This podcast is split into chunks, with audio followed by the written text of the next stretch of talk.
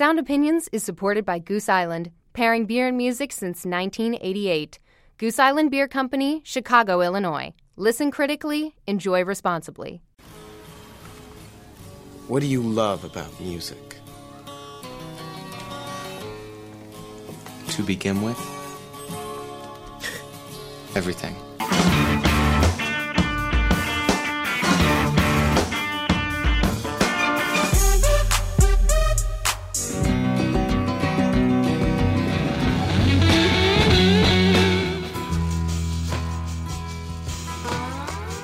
Putting on a great show is the most important thing you can do. One great rock show can change the world.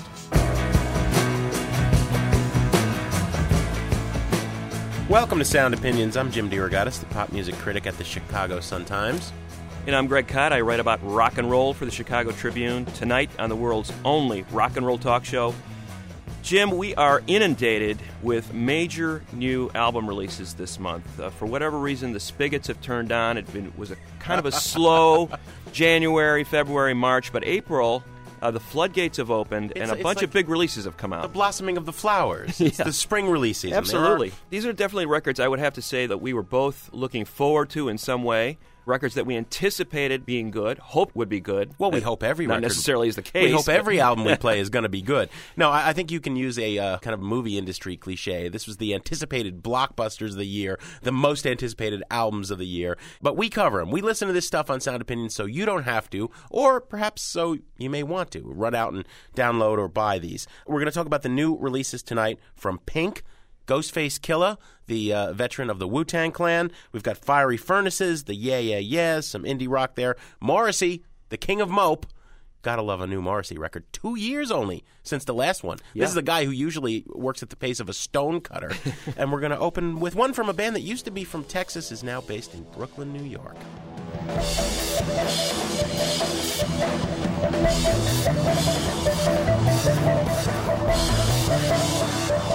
I never thought a moment spoke so well as the second when you tried to be kind. Stumbling over the telephone, ringing, looking for your voice on the line. There was an orange lipped girl with her knees crossed,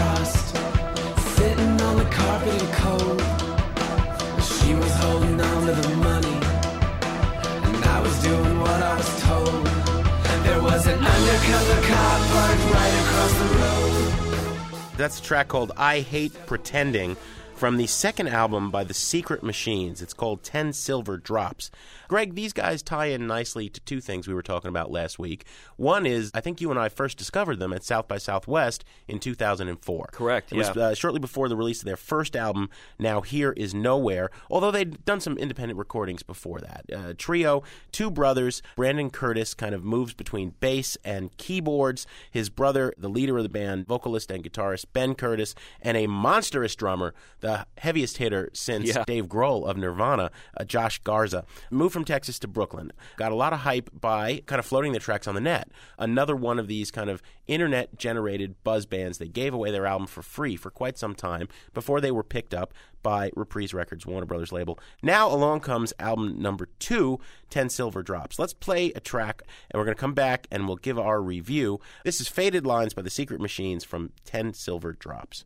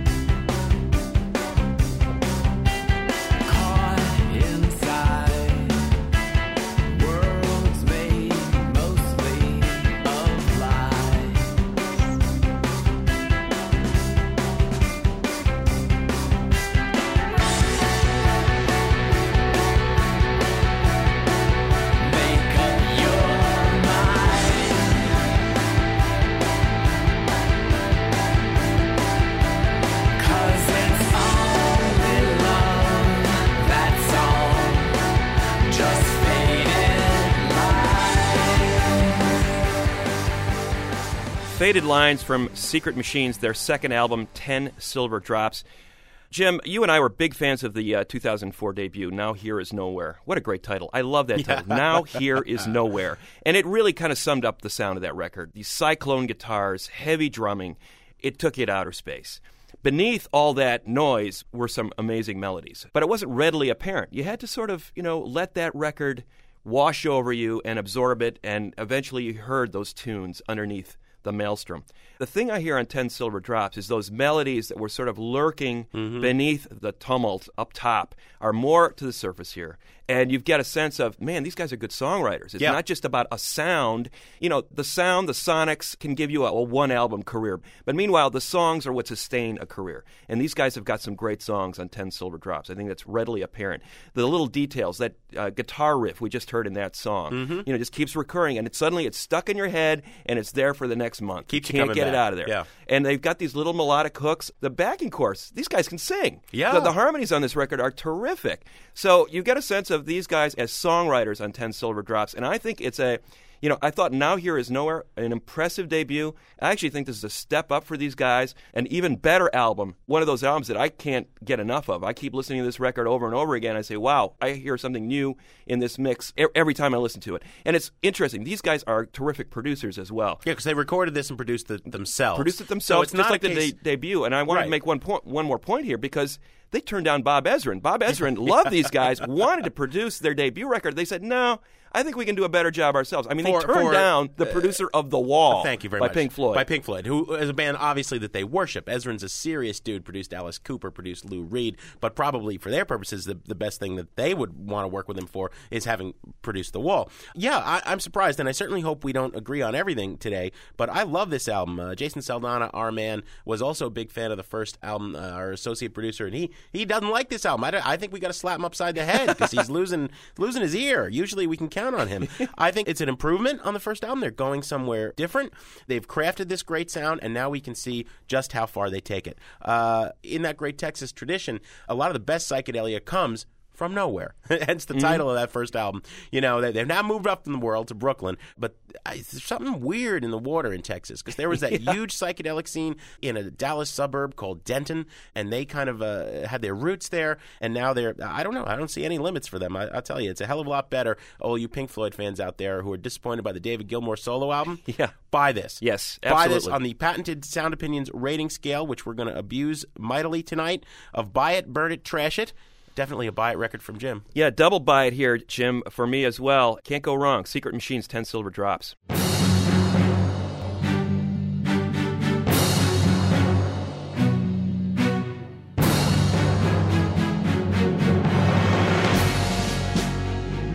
At last I am born, historians knows I am finally born.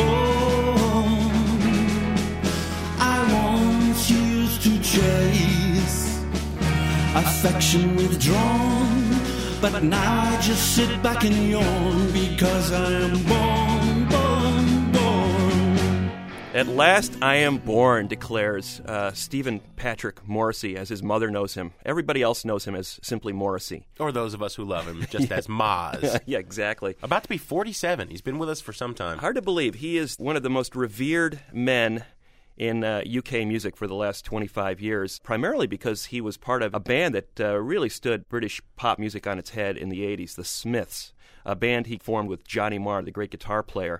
Had a very short run, dominated the British pop charts, broke up in acrimony.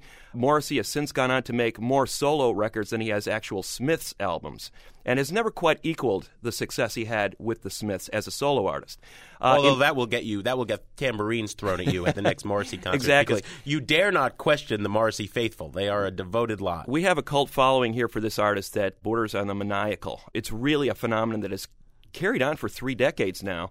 And, you know, he, he continues to make music, although, as you had alluded to earlier, Jim, there was a seven year gap between albums. Basically, he had sort of run out of favor, couldn't get mm-hmm. a record deal, then came back with You Are the Quarry in 2004, his best received solo album to date. Suddenly, Morrissey mattered again. I think bands like The Killers, for example, who have sold millions of records in, in the United States, owe quite a bit to the legacy of Morrissey and the Smiths, this sort of very droll, very melodic pop music. In other, in other words, there's a little bit of a wit and, and a darkness around the edges of these kind of great, grand pop tunes. Yeah, that, and uh, theatrical flair, and, and kind of all taking off of that glam rock movement of the mid 70s with David Bowie and T Rex, whose producer, Tony Visconti, is working with Morrissey here as he recorded in Rome on this record. Visconti is the key to this record in a lot of ways. Sonically, he is really the blueprint for a lot of what the Smiths and Morrissey have done. He loved those records, he absorbed them, he wanted to be those artists, Yeah. and, and, and really made his own thing not, out of not it. to mention those artists' penchant for dressing in women's clothing and wearing makeup, which was also a big influence on young Steven. Yes, the flamboyance of Morrissey, oft compared to his hero Oscar Wilde,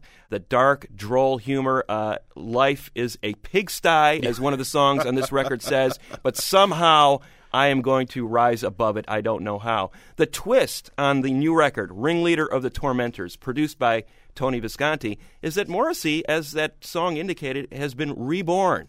He has discovered sexuality, his own sexuality. This is a man who, for years, for decades, has declared himself a celibate, Yeah. uh, been very dodgy about his sexual orientation.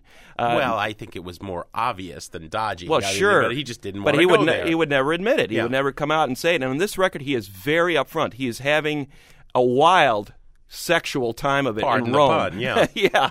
And well, and- he's living in Los it. Angeles and he's recording in Rome. Yeah, he's singing about it. Indeed, I've got explosive kegs between my legs. Yeah, he, he, yeah, and that's what you're going to hear on this song, "Dear God, Please Help Me."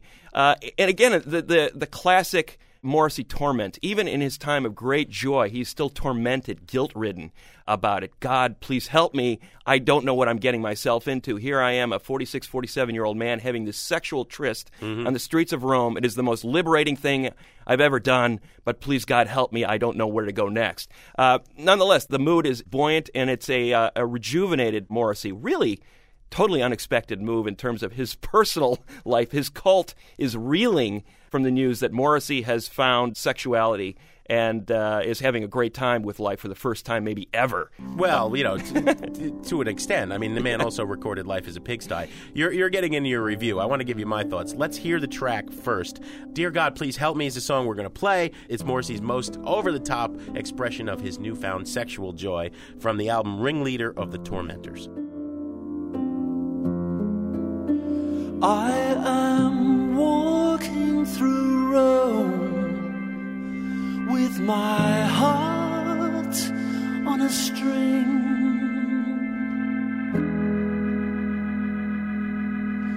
Dear God, please help me.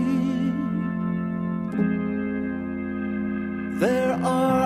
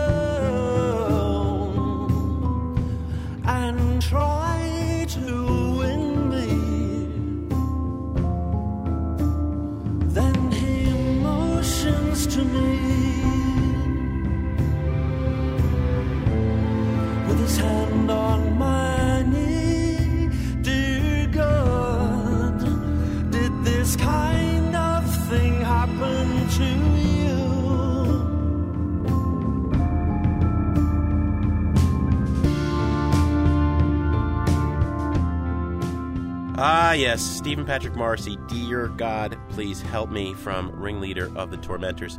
Greg, I saw Morrissey speak at uh, South by Southwest in one of those one on one interview panels, and he was, you know, in peak form, as full of vim and vinegar as ever, railing at the Bush administration, railing at man's inhumanity to man and beast, you know, because he still is an ardent vegetarian, and just kind of tackling hypocrisy in general.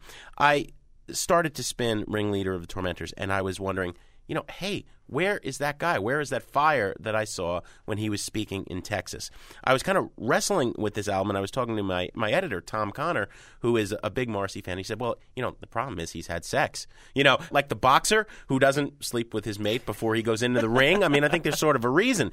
And it's not the lyrics, because as always, Morrissey is a very, just viciously sharp writer, and he's still tossing these verbal hand grenades. There's some priceless ones, but it's musically soggy. He has been trying to replicate the sound of the Smiths pretty much throughout his entire solo career, and he comes closer at some points than others. You would think that Visconti would have got him there, but it doesn't really work here. It just sounds sort of generic. And and even bigger problem is the big orchestrated, over the top operetta kind of songs. There's a seven and a half minute track that is scored by the incredible Italian composer Ennio Morricone, who did all those great spaghetti westerns for Clint Eastwood. The guy's a genius, but boy, is that a soggy, horrible ballad to listen to. Uh, there's a children's choir. I don't know if I want Morrissey in the same room as a bunch of young prepubescent Italian boys, especially when they're singing There is no such thing in life as normal. And I just, you know, there's some good moments, but the guy's happy, which is a bad thing for him. I mean, I, God bless him as a person, but as a musician, Maz, we always loved you when you were most miserable. I completely disagree with you on everything you just said. uh, mainly because I think lyrically it's his soggiest album. I, I Really? think musically it's rather interesting. I think that the Visconti production and the Morricone production, as over the top as it is, is successful in sort of pushing him into some new areas musically. Have you got a secret Broadway show tune side that I've never must known be. about? I think I think in some ways Morrissey has always yearned to be there and, and sort of do it in a subversive way. Yeah. And I think in some ways he's doing it on this record. I've long given up on him sort of trying to imitate the Smiths and that guitar driven Johnny Marr sound. He can't get there, and I think he realizes that. I like the children's choir. I like the the fact that the children's choir is singing. You know, Yeah. you know, we're not normal. you know, that that's his manifesto. It's kind of subversive having these kids singing Morrissey's manifesto for him. I like that part of the record. What I don't like is that I think Morrissey has lost his edge as a guy who could make me laugh out loud Hmm. at just how miserable he could be and still have fun with it. I'm sorry, Greg, but it's a burn it record for Yeah, me at best, and I'd be I'd be on the, the fence saying trash it. Except I really don't want to be pelted with daisies. You know, when I Musically- go to see Morrissey. Musically, I love the record. I think it's a, an interesting twist on his career. But lyrically, I think it's a letdown. So for that reason, I say burn it. I think we're coming to the same conclusion, but for very, very different reasons. We are doing one of our favorite kinds of shows here on Sound Opinions, although we've never been able to come up with a decent name for it, have we, Greg? We just go with Record Reviews of Palooza. and I mean, Lots of records that we're reviewing this I- week. you know, if you have a better name for these periodic record review shows, feel free to contact us at soundopinions.com. Go to our website. We, we'd love to hear your thoughts on these records. We'd love to come up with a better name for this show. You can tell us you hate us or love us, whatever you want to do. When we come back, we're going to hear some independent music, Yeah Yeah Yeahs and Fiery Furnaces, and later on in the show, the newest from Pink and Ghostface Killah on Sound Opinions on Chicago Public Radio.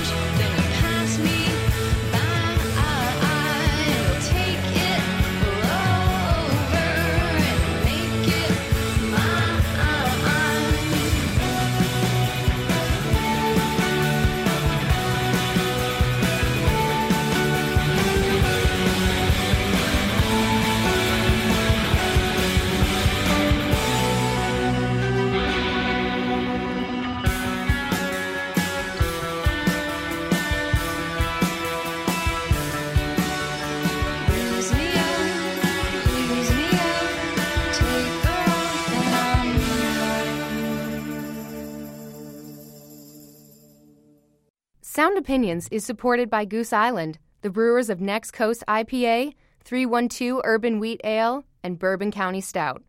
Pairing beer and music since 1988, they believe it's always best to listen critically and enjoy responsibly. Goose Island Beer Company, Chicago, Illinois.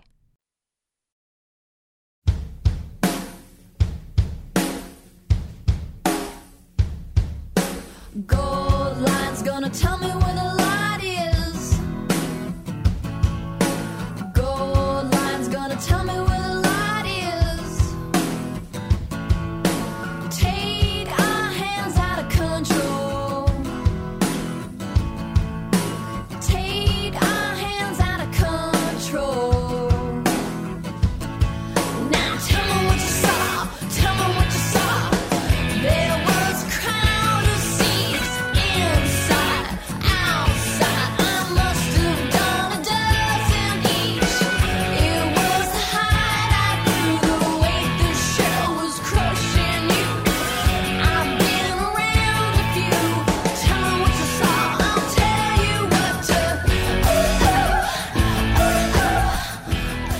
Welcome back to Sound Opinions on Chicago Public Radio. I'm Greg Kot of the Chicago Tribune. My partner is Jim DeRogatis of the Chicago Sun Times.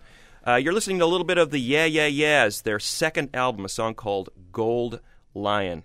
Perhaps the most anticipated record of the last couple of months out of that very fertile New York garage scene. Jim, what do we? Uh, Yeah, well, New York Garage, or, or another way to put it is that whole new wave Yeah. of new wave explosion. Bands like The Strokes, obviously, they were the big breakthrough band, but also Clap Your Hands, Say Yeah, and The Rapture and Interpol. Um, you really think it was anticipated? I, I think people have uh, lost interest in the Yeah Yeah Yeahs. They debuted with two killer EPs and a 2003 album, Fever to Tell, that made them that year's version of the future of rock hype of the moment. what people are saying now about Arctic Monkeys or that band Wolf Right. Mother. And then it's been a while. It's been a while between records. You know, I was dubious initially of the Yeah Yeah Yeahs, although they won me over, just because the New York press was almost imitating the English press in, you know, this Yeah. is the future, this is everything, this is as good as it gets. And I think that they really all were just uh, sexually fascinated with the front woman, Karen O. She's this long, tall drink of water who bends and contorts in amazingly, seemingly impossible ways while kind of channeling some uh, new uh, millennial mixture of Siouxsie Sioux, Patti Smith, and PJ Harvey, taking her voice from a scream to a whisper in the space of one line. What is she singing about? I have no idea. It's all this kind of impressionistic word paintings of odd phenomena around her, while behind her, guitar wizard Nick Zinner just does these amazing clouds of noise, very much influenced once again by that early 90s English shoegazer movement. Have a good drummer too, Brian Chase. Uh, it's been a while. I didn't know if they would be able to top that incredible over the top buzz and hype from 2003, and now comes their second full proper album show your bones.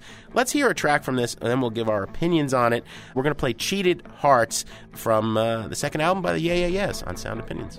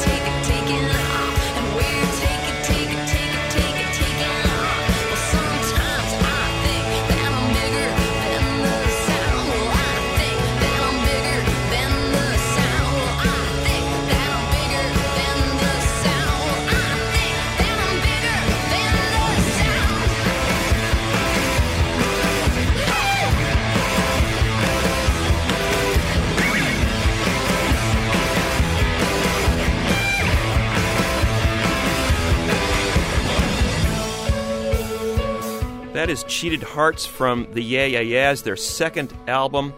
Jim, yeah, I was anticipating this record because um, having seen the band live after its debut album, which I was initially somewhat lukewarm on, like you, a little bit put off by the hype, they really won me over, though, with that song Maps from the first record. Um, I thought that was a, a wonderful left turn on that record amid all this sort of garagey noise rock on that record, which I liked. I thought was a really distinctive pop moment in Maps. And I think they're trying to build off that moment on this record. They've hired a hip hop based producer named Squeak E Clean to uh, produce the record, and clearly an attempt to sort of bridge garage rock with more of a pop feel.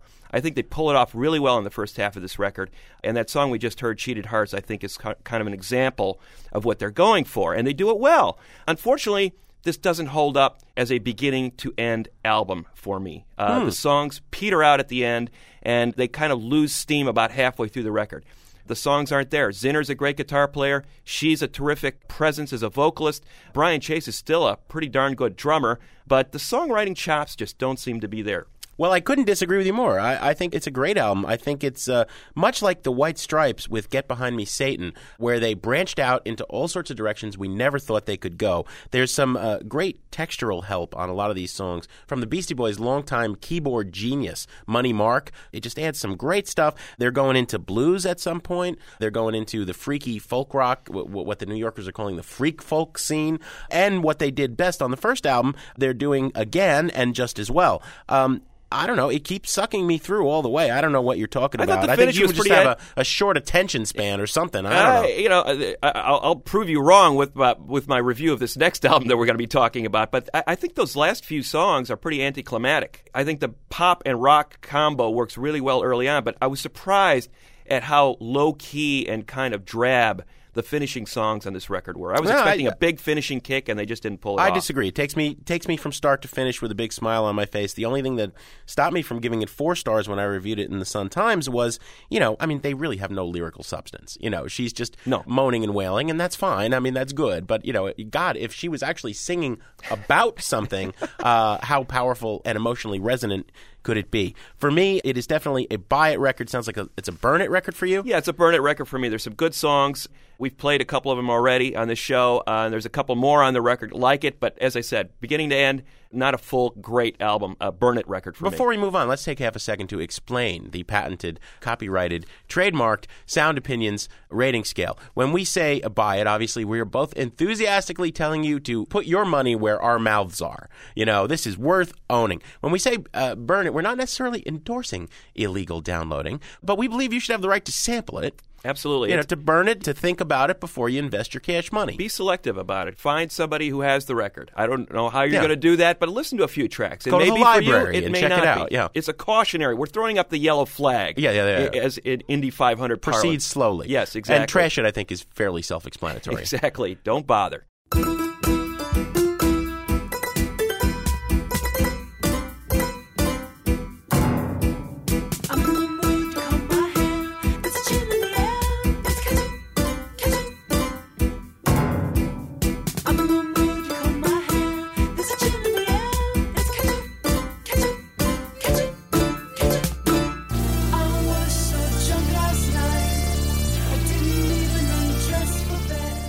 That's the Fiery Furnaces. I'm in no mood from the new record Bitter Tea, coming out on the Fat Possum label, Mississippi-based blues label that is putting out some adventurous stuff, including this record by the Fiery Furnaces, their fourth full studio album since 2003. They are a Brooklyn-based duo, Matthew and Eleanor Friedberger, brother-sister combo, born in Oak Park, Illinois. And we have this combination. Matthew and Eleanor Friedberger have been making these quirky studio records, four full length albums, a full length EP in a very short period of time since 2003. Very dense, colorful, wordy albums that sort of shift mood like Saturday morning cartoon soundtracks. Uh, they don't stay in one place very long. Uh, they're modeling them after concept works that uh, influence them, like The Who's A Quick One While He's Away, The Pretty Things, SF Sorrow, Johnny Cash's John Henry's Hammer, any number of the beat poet dreamscapes of Bob Dylan. It's kind of an interesting area to be exploring, not exactly commercially ripe territory, but has made for some really fascinating albums. And, and they play them out on stage, taking their music into 20 minute chunks and fitting it all together and, and turning these stage shows into like mini operas. Bitter Tea is equally ambitious in that regard. Before we get to our reviews, let's play a track off it, one of the more accessible pop tracks on the record. It's called Benton Harbor Blues. Eleanor Friedberger on the vocals, Matthew, her brother, the primary lyricist and music maker on this record. It's from the Fiery Furnaces Bitter Tea on Sound Opinions.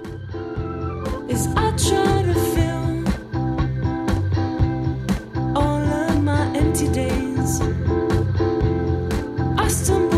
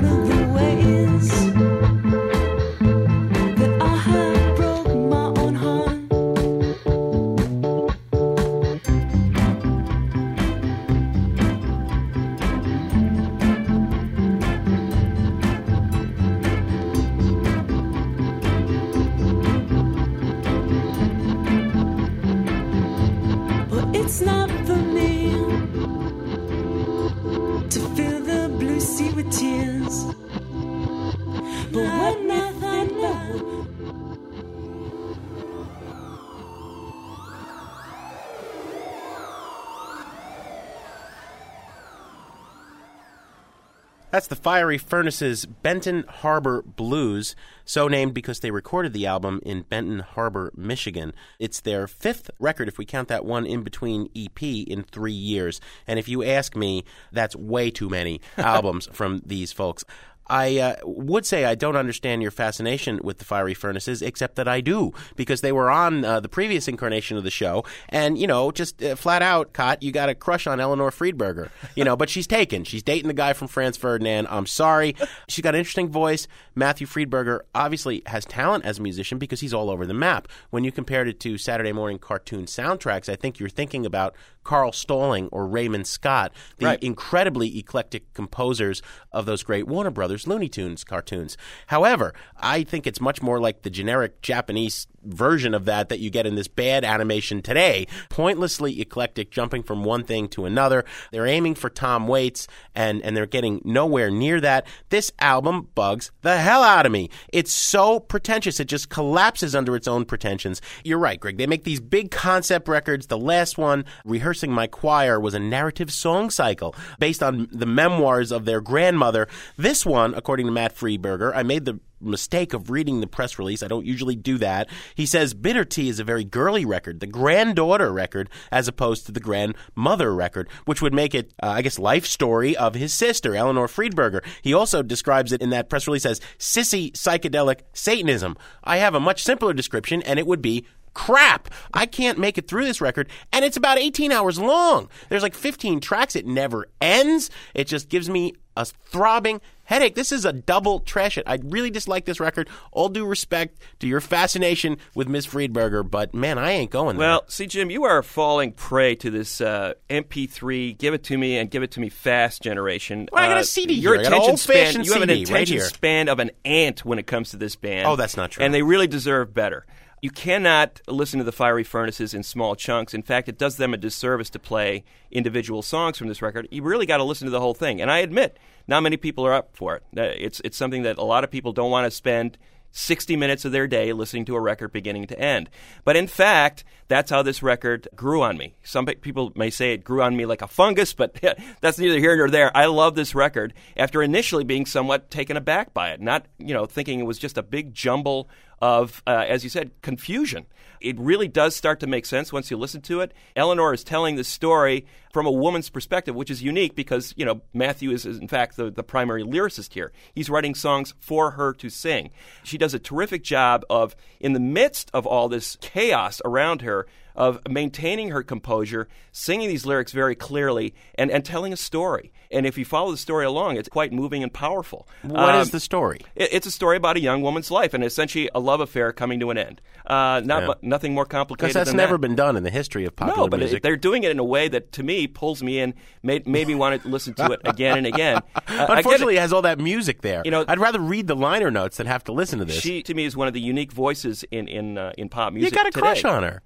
You know, She gets you. You, you, she, you like it. I, She- she I have a it. crush on her because she reminds me a lot right. of the. Just she as long has as a, a lot of the stage presence of Patti Smith uh, Uh-huh. as a singer. You take her over Karen O. I'm happily married, my man. I don't Yeah, know where know, your head's at, I'm but I'm, you know, I'm having a good time listening to her as a musician. Like I think Jimmy she, Carter, you're she's a lusting terrific, in your heart, not in, in actuality. But so uh, She's a uh, terrific singer. A Is what I'm cage match, cage match. Karen O, the Yeah Yeah Yeahs versus Eleanor Friedberger of Fiery Furnaces. Well, Karen O. Uh, Karen wiped the floor with her. I've been close enough where she's Her spilled little beer Oak on herself and me. Uh, Everybody else had Oak Park raincoats on. pretentious, you know, university. I'm a I'm a sophomore They're poet. both kind of. they're both really uh, terrific personalities. I, I like them both, but I think Eleanor has made Eleanor Friedberger has, has done a great job on this record. This is really You're- her album, and, and I think she's really she really owns it. You are welcome to this record because I don't want anything to do with it, and uh, we'll float it out on the blueberry boat, and the gallows bird can can can crap on it. God, what pretension! Those are the titles of the other albums. You know, God. art punk has never sounded more playful than in the hands of these guys. They make it fun. This is a playful record. You have to enjoy it on is? that level. Think I'm of it, play. You I'm know, an gonna- operetta like uh, a Gilbert and Sullivan operetta. Think of it that in those terms, as opposed to your revered You- rock. No, it's not. It's not rocking like secret jeans. theater background's coming out here. You know, this is the second You time have to you're broaden your to- horizons, you're Jim going to bat once You again. so narrowly The Morrissey can, can can can remake Rocky Horror Picture Show. You're fine with it. This is this is Gilbert and Sullivan. I'm- I like rock and roll. What do you listen to? Well, I, I listen to music. I need to go take Chris Jones's job and go review Spelling Bee and The you show's know. about pop culture. Broaden your horizons Yeah, here, Jim. yeah, this is yeah, what we're yeah. here for. It's about good pop culture. Uh, when I tell people to put their dollars, it's a Well- trash it for me. You're telling people to buy this I, I say buy it and give it some time and listen to it and Okay. uh, and listen to the whole thing. Don't Yeah. just listen to bits and pieces of it and get turned off like Jim did. You can reach Greg Kot through the Chicago Tribune switchboard, 312-222 something, and uh, and you can demand your money back if you dislike it. When we come back after this break, we are going to hear the latest from Ghostface Killah, veteran of the Wu-Tang Clan, and Pink, the teen pop phenomenon who's trying to uh, age gracefully where, you know, her competition certainly isn't. Not Christina Aguilera, not Britney Spears. Can Pink pull it off? We'll find out on Sound Opinions.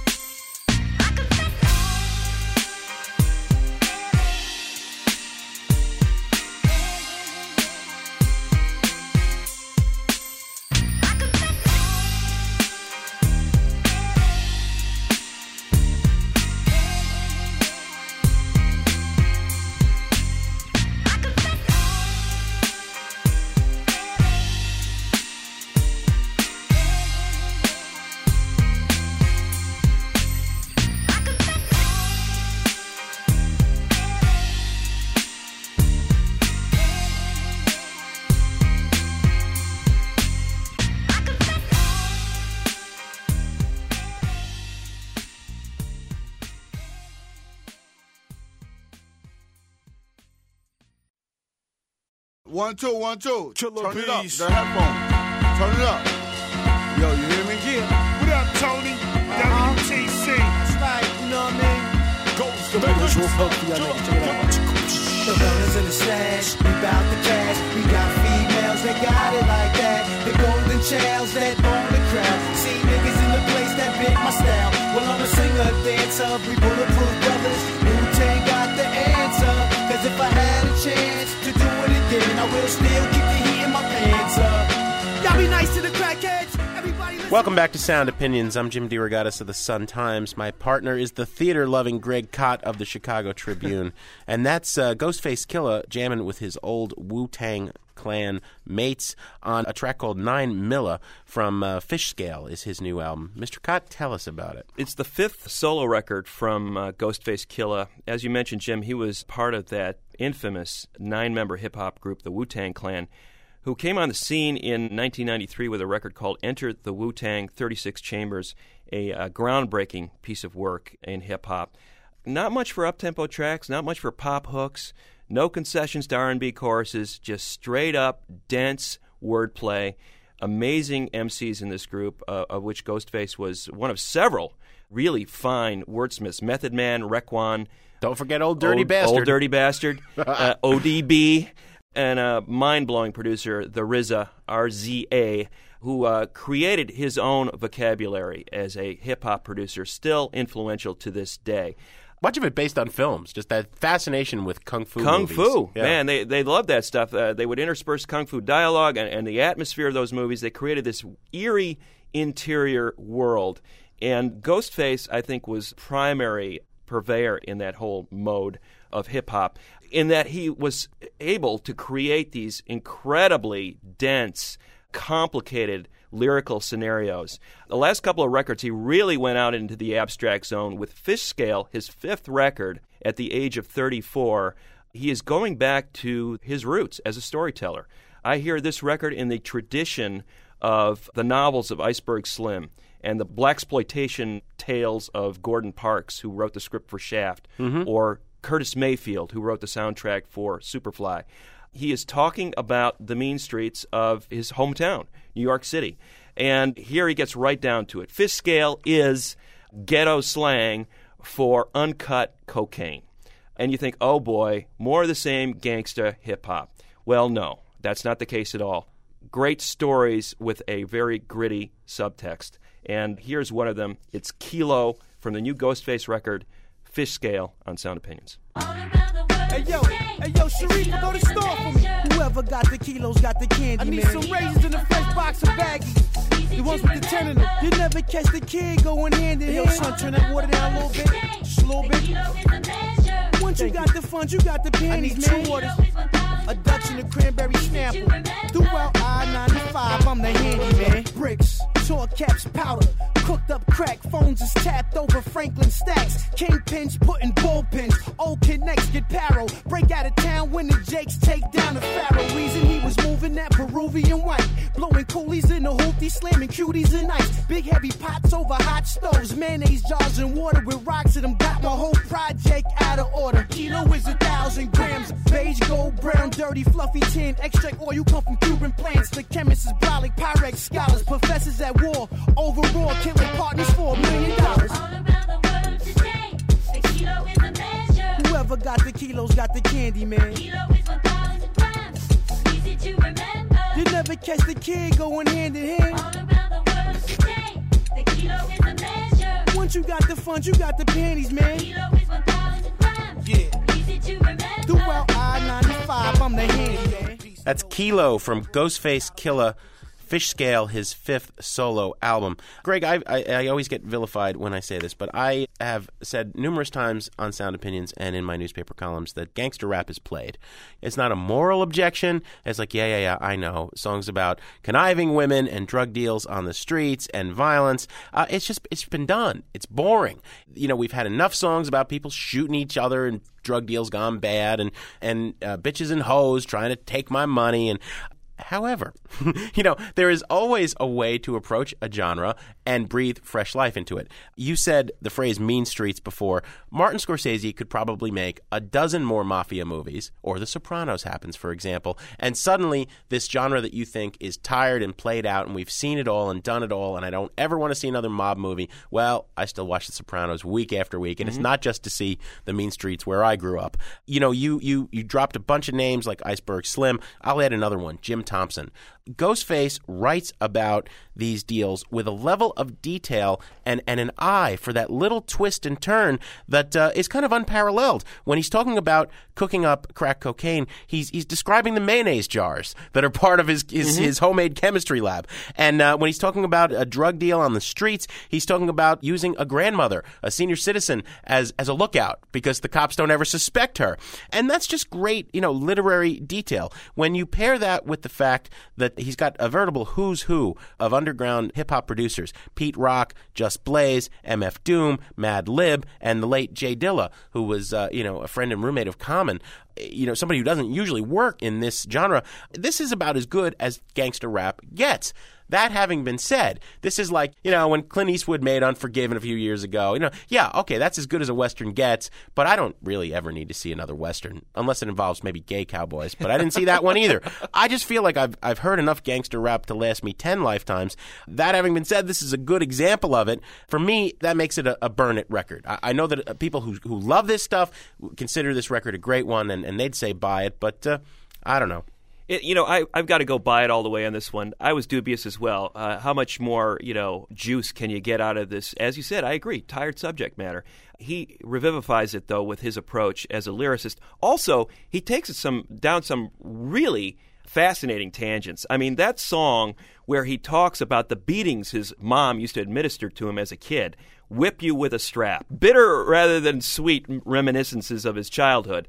Also, this kind of surreal tangent that he goes on in the song Underwater. You know, this old time Bobbi Humphrey flute sample, the gurgling water works uh, as, as sort of a sound texture in that song. I mean, Jim, you as a connoisseur of the psychedelic could immerse yourself in the song Underwater and find entire worlds opened up. Yo, hey yo, I'm lost underwater.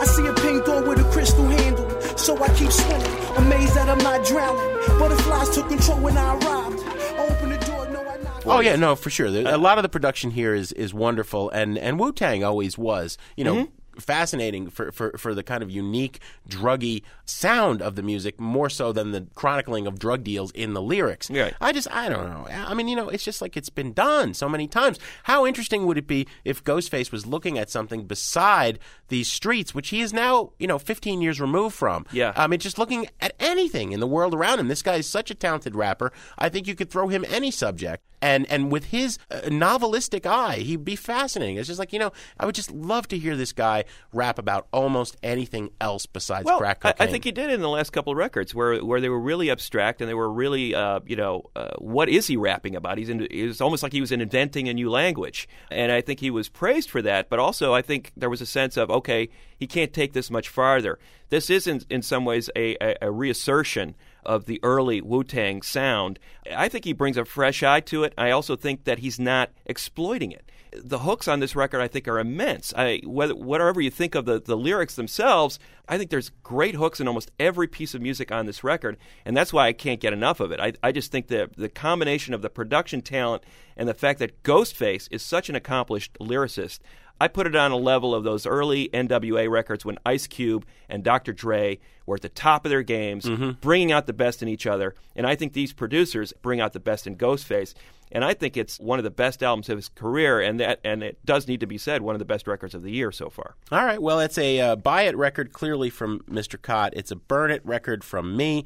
We've got one more. We are doing uh, record reviews of Palooza, chronicling some of the biggest spring album releases.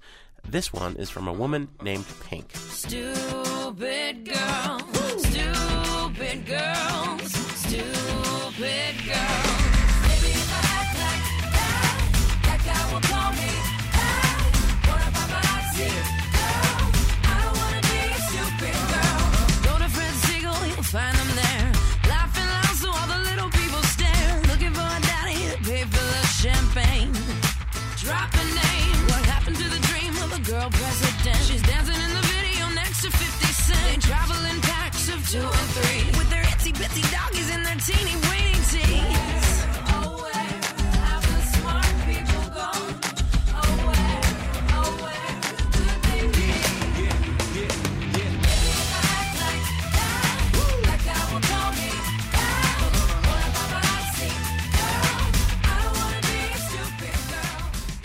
Stupid Girl from Alicia Moore, otherwise known as Pink.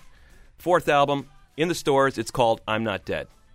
Jim, what's the background on this? Man, I had such high hopes for Pink, uh, Greg. She is nothing less than the pop genre's answer to Courtney Love. She is a riot girl in both senses. She's she's stirring up and starting a riot, and she's riotously funny.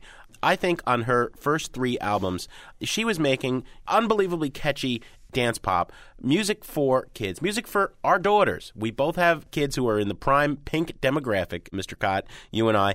And I applaud her music because unlike Britney Spears, you know, who who uh, got a boob job allegedly, you know, as a young teen and is all about the selling of sexuality and the peddling of of this kind of Lolita routine, Pink was telling kids, stand up for who you are. Use your talents, voice your opinions. Don't get pushed around by men. Her sexuality has always been sort of ambiguous. I think that's a good role model to put out there. Just, you know, you can be freaky. You can be yourself uh, and not conform. Not in that sense of uh, the image that's being put out there by your Britney Spearses, your uh, Paris Hiltons, your Lindsay Lohans, your Christina Aguileras, all of whom are skewered in the video for that song Stupid Girls, which is the first single from I'm Not Dead, her fourth album. It's a pretty brilliant video and, and a pretty brilliant song where she's ranking on defining yourself by where you shop. I think that's a great, great start to this record. Uh, it kicks it off and, and it got my hopes up even higher beyond the fact that I am a Pink fan. She worked with the Swedish pop guru Max Martin, who is, uh, he was always the best thing that Britney Spears ever had going for him, uh, for her. You know, what was the sound of those records, uh, the lyrical content was absolutely vapid. At the same time, you know, she's been going in this direction where she's trying to kind of morph into Janis Joplin and, and bring a lot more rock. So, uh, you know, there, there was certainly a lot of ambition for this record. Before I tell you how she broke my heart and let me down, let's play a song that I never thought I would say any of these words together when talking about a Pink record. The track is called Dear Mr. President. It is quite obviously a protest song taking on the Bush administration by Pink, where she is pairing up with the Indigo Girls. Let's listen to that, and then we'll give our thoughts on I'm Not Dead by Pink on Sound Opinions. Dear Mr. President, come take a walk with me.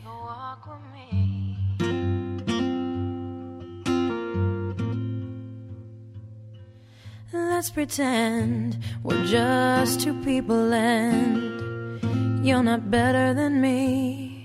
I'd like to ask you some questions if we can speak honestly. What do you feel when you see all the homeless on the street? Who do you pray for at night before you go to sleep? What do you feel when you look in the mirror? Are you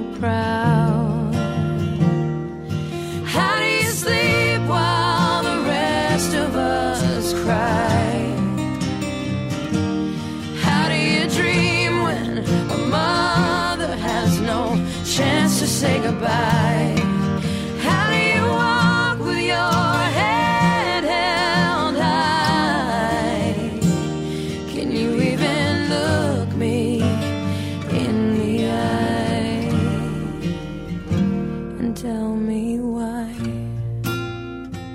Dear Mr. President, that's Pink addressing George W. Bush and telling us what she thinks of him, which is not too highly. You know, that sounds pretty dreadful. Yeah, I'm- the I'm- bit that we played there. The uh, Indigo's backing her up. I'm sorry, even Amy and Emily would never release uh, anything that sleepy and dreadful and leaden. But the song takes a turn. You know, after all the cliches, how do you sleep when the rest of us cry? Ho hum. She got me with this couplet. What kind of a father would take his own daughter's rights away, and what kind of a father might hate his own daughter if she were gay? And that was a bullseye. If the rest of this song was as specific as those two lines, I think she would have had a real winner on her hands. And uh, I, I do think that's the kind of writer and singer and performer she's capable of becoming. You hit it the nail on the head, Jim. She's a great role model for uh, women to be. You know, teenagers, kids figuring out their identities, especially young girls. And she's capable of, of really sort of being a beacon in a sea of kind of vapidness out there. There are moments on this record where, again, I see that happening. But she takes herself much too seriously Yeah, she, uh, she on has this record. somehow turned into Michael Stipe Eddie Vedder or Horror of Horrors, Bono. I disagree. As good as that line is, and even as lame as some of the rest of the lines are, if that track had been more motivating and more melodic, she could have had a winner. My problem isn't with her lyrical themes when she's deriding the evils of materialism on I Got Money Now, or, you know, even when she's examining herself at the age that her audience is in conversations with my 13 year old self. The lyrics are fine. It's the music that's absolutely dreadful. You're laughing, but you're hiding. Gotta know that trick too well. You forget that I've been you.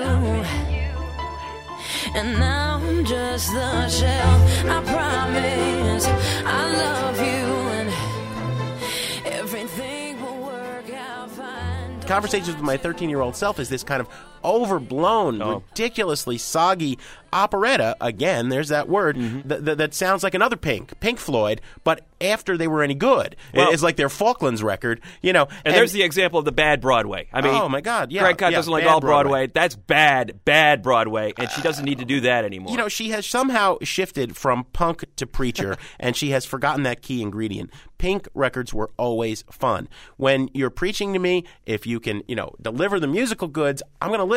But here, you know, she's she's just preaching, and she doesn't have any reason for me to tune in, and I'm going to tune out. And I'm, you know, I'm 41. I can't imagine how quick I'd be to turn the dial at age 13 after that brilliant track, "Stupid Girls." I think that's one of the singles of the year uh, for sure, and the whole rest of the album is just absolutely awful and and and it breaks my heart because I was an unrepentant was and am an unrepentant Pink fan. I think she'll come back from this, but this is a trash it record for sure. Yeah, I think there's some promising moments actually very late in the record. Uh, you Got Money Now, where she works with Mike Elizondo, the guy who uh, worked with uh, Fiona Apple on her Mhm. last record. Kind of a stripped down guitar and beats groove that really works well, and I think would have fit quite a bit better on this record than these kind of re- recycled Joan Jett guitar sounds and the massive orchestrations. I think these were promising directions that should have been pursued further. Instead, she tried to make this kind of watered down uh, guitar based blues record, and it just sort of falls flat uh, Yeah, well, and combined to- with the with the overly serious lyrics. Why go to Max Martin for that?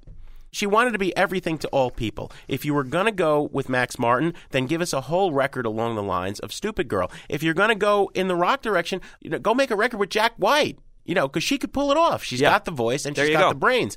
But you know, instead she went right down the middle of the road. And, uh, and so, what do you say? Next time, next time, go all the way. I agree. It's Yeah. uh, you know, it's a trash it record, a couple of burn it tracks, but really, uh, you know, overall, you cannot recommend this. Next time, Pink, go all the way. If you're going to be brave and be a quote unquote artist, you know, work with a producer who's going to bring out the artist Yeah. in you instead of this middle of the road production. Trash it record. Uh, all right.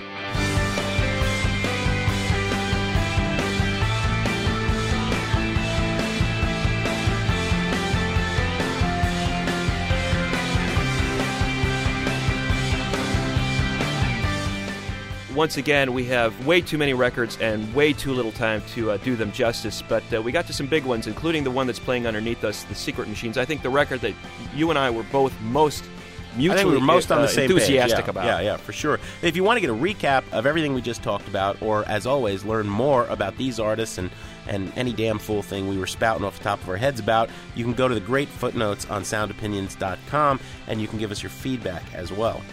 Next week, we've got Steve Wynn, one of the uh, founding fathers of what we call the Paisley Underground movement in uh, California during the 80s, a revival of psychedelic rock music. Wynn and the Dream Syndicate, uh, phenomenal exponents of that. We're going to talk about that movement. We're also going to have Steve Wynn with his new band, The Miracle 3, live in the studio. Uh, a phenomenal performance that I think you guys will be thrilled to hear. That'll be on next week's show. As always, we got some people to thank on the way out. Tori Southside Malatia is our executive producer. Todd Bachman is our managing producer and director. Matt Spiegel's our producer. Associate producers are Jason Saldanha and Robin Lynn. We get some legal help from Dino Armiros. Lots of technical assistance from Joe Deso. And we'd like to thank you for listening, and uh, see you next week.